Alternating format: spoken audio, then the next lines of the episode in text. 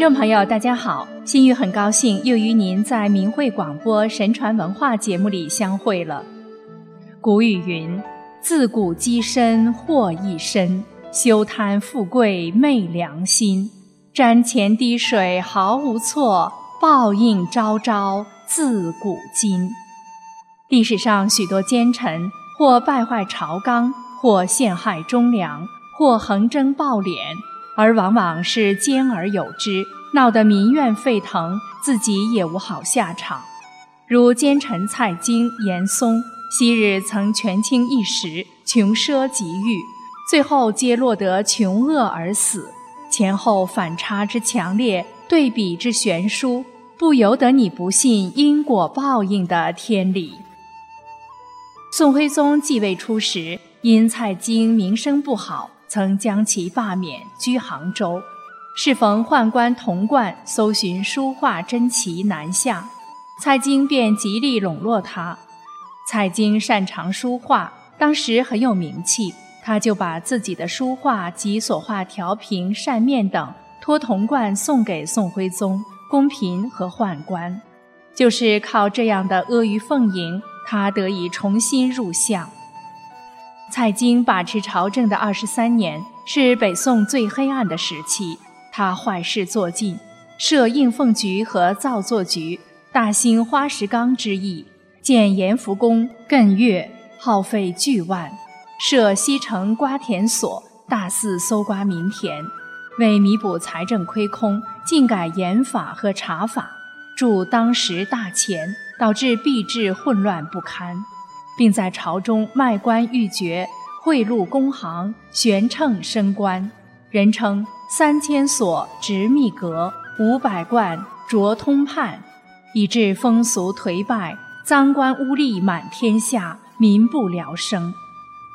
他结党营私，陷害忠臣，凡投其门下者升官发财，一些投机之徒、无耻之辈，阿奉权势，争趋其门下。凡不与其同流合污者，构陷其罪名，或贬或杀。如太庙斋郎方枕上书：蔡京避逆社稷，内怀不道。自元符以来，朝中忠臣义士受蔡京陷害，投之荒域者不可胜数，可谓无一天不发生，令人发指。应极加罢黜，安国定民。方枕当即遭到流放。蔡京罢讲义司，此后可以独断专行，无需讲义，怂恿宋徽宗诏令焚毁北宋朝廷专门陈列功臣绘像的景陵宫内司马光、文彦博、范纯仁等绘像，进行苏洵、苏轼、苏辙及范祖禹、黄庭坚等文集。一一二五年，金兵大举南侵，兵临开封城下。宋徽宗传位于宋钦宗，此时全国弹劾蔡京的奏章如雪片飞来。太学生陈东向宋钦宗上书了多人联名签字的奏章。现在金兵之所以能势如破竹，逼近开封，完全是因为蔡京之流祸国殃民所致，应立即严惩奸臣蔡京及同僚。宋钦宗于是罢免了蔡京。将其流放到岭南韶关，永不听用。据宋人王明清《灰尘后录》记载，蔡京流放之初仍十分张扬。他把平日搜刮来的钱财装了满满一大船，认为只要有钱，什么事都可以办。然而他想错了。对于他这个巨贪大恶的奸人，从开封到长沙三千里的路上，人们不卖给他食饮之物。且辱骂无所不至，到了长沙无处安歇，只能住在城南的一座破庙里，病困交加，饥寒交迫。至此，他才说道：“京师人心何至于此？”并写道：“八十一年往事，三千里外无家，孤身骨肉各天涯，遥望神州泪下。金殿五层拜相。”玉堂十度喧麻，追思往日漫繁华，到此翻成梦话，落得个遂穷厄而死。四百年后，同样是把持朝政达二十余年，同样是任宰相职，同样是擅长书画的奸臣严嵩，也是同样的命运。严嵩，明朝奸臣，由于会阿谀奉承，累进吏部尚书、宰相等。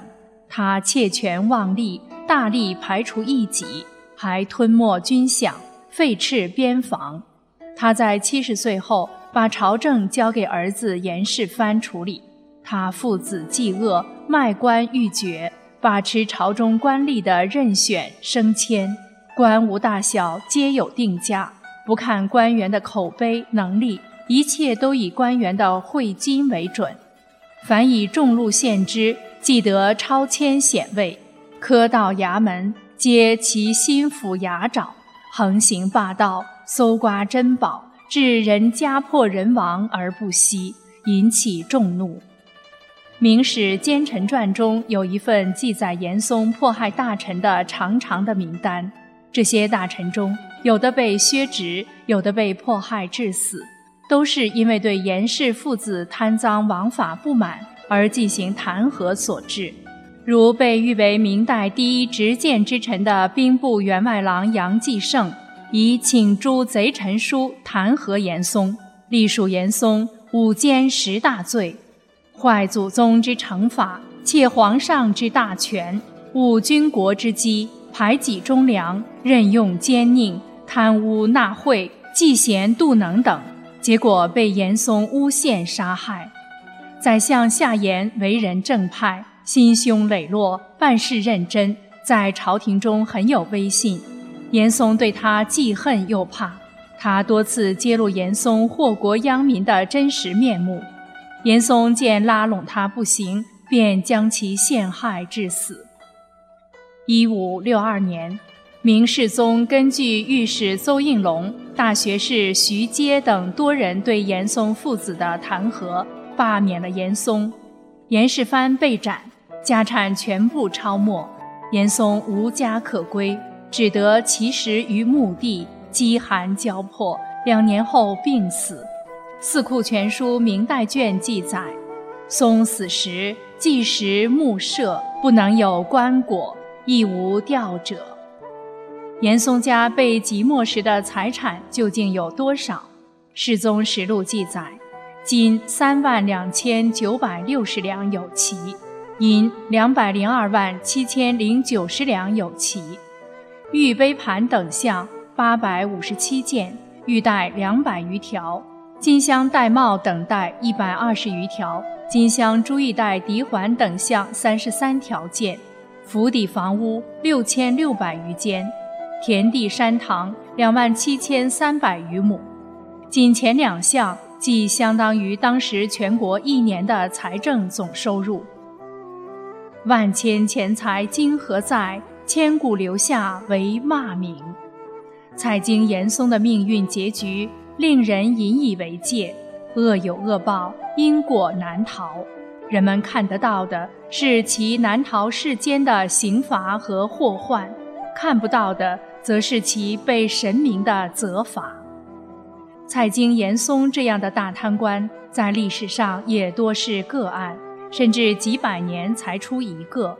可当今中共的官员已经到了无官不贪的地步，更有甚者，他们中的很多人在过去十二年里，跟随江氏集团和中共，迫害善良的法轮功学员，更把五千年文明古国摧残得满目疮痍，神传文化摧毁殆尽。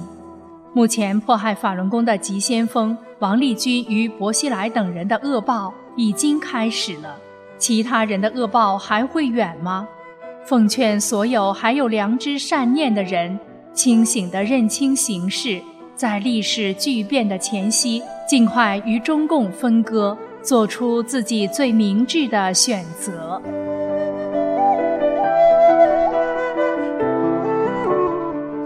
好，听众朋友，感谢您收听今天的节目，再会。